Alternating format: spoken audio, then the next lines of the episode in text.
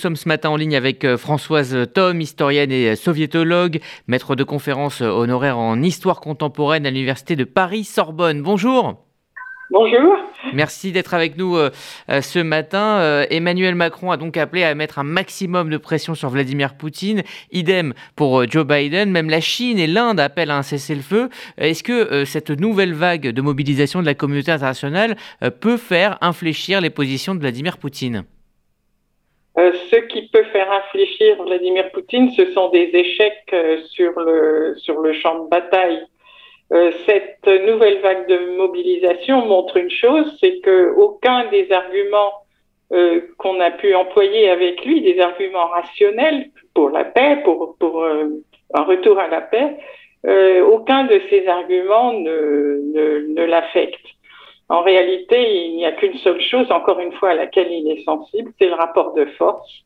Et euh, il, est inutile de, de, chercher un dialogue avec lui ou de, de, de, pousser à des négociations, puisque pour lui, euh, négocier avec Kiev, c'est simplement euh, formuler euh, les conditions de la capitulation de l'Ukraine et rien d'autre. Alors justement, pour quelqu'un qui, ne comprend que le rapport de force, euh, le fait que les Ukrainiens résistent, aidés euh, ouvertement hein, par les Occidentaux, est-ce que euh, cela ne peut pas faire basculer Vladimir Poutine dans une autre dimension, c'est-à-dire aller jusqu'au bout?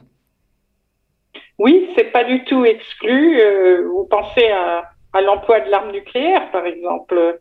Je, ne l'exclus pas de la part de Vladimir Poutine. Je le crois capable absolument de tout. Je crois qu'il n'a aucun frein, euh, aucune conscience morale. Donc, euh, il est capable de tout s'il pense euh, qu'il peut s'en sortir lui-même. C'est la, question est, est là. C'est-à-dire que s'il court un danger personnel, ça peut le dissuader.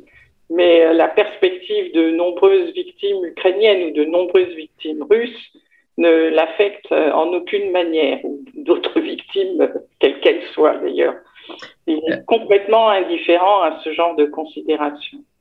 Alors, en mobilisant 300 euh, 000 hommes, en demandant plus à sa population, est-ce que Vladimir Poutine euh, ne prend pas le risque de voir une opposition interne à la Russie se renforcer? Euh, Hier soir, il y a eu 1300 arrestations au cours de manifestations non autorisées, non seulement donc dans la rue, mais aussi dans son entourage proche. Oui, c'est tout à fait possible. D'ailleurs, beaucoup de commentateurs, euh, y compris de l'opposition russe, ont dit que c'était le début de la fin de son régime. Et je pense qu'il euh, joue un jeu très dangereux euh, aussi pour, l'avenir de, son propre régime, bien entendu. Parce qu'on voit très bien qu'en Russie, les défaites militaires en, général entraîne des, révolutions. Ou du moins des réformes euh, fondamentales du, système en place.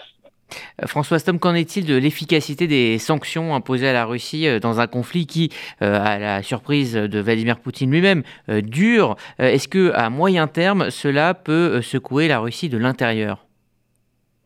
Oui, d'abord directement parce qu'elles affectent le, le potentiel militaire russe. Elle paralyse le complexe militaro-industriel. Et on voit déjà les Russes utiliser maintenant des armements qui datent de l'époque de Khrouchtchev. Hein. Ils n'arrivent pas à renouveler leur, arsenal.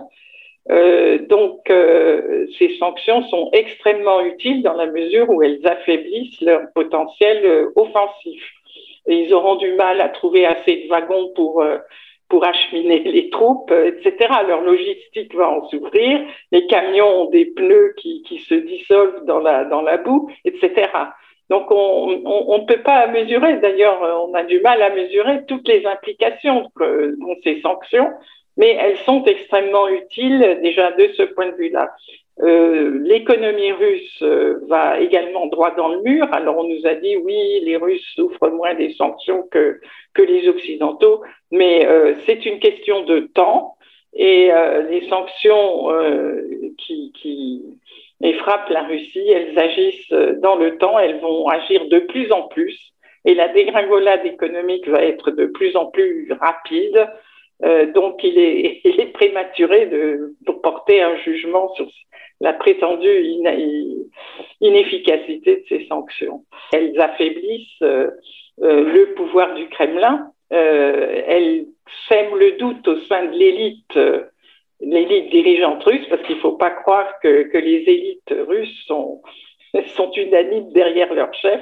Loin de là, elles sont loin d'être satisfaites de la situation et les sanctions y contribuent bien sûr à cette, à cette impopularité de Vladimir mhm. Poutine. Euh, pour terminer, François Stom, euh, c'est la question qu'on se pose euh, tous et, toutes. Est-ce qu'il est raisonnable d'avoir peur? Oui, je pense que, enfin, avoir peur. C'est-à-dire, il faut se préparer au pire. Je ne dis pas que nous devons avoir peur et fléchir à cause de, de, cette inquiétude, de cette angoisse, mais il faut il faut comprendre que nous affrontons un danger un danger vraiment imminent, et on peut dire imminent, et euh, il faut euh, prendre les mesures nécessaires. Il faut que la population occidentale en soit consciente, que, que les élites politiques l'expliquent à leur population, et, il faut essayer de tenir bon. Euh, quels que soient, quels que soient les risques. Hein. Mais il faut tenir bon parce que mmh. céder, ce serait, ce serait simplement reculer l'échéance.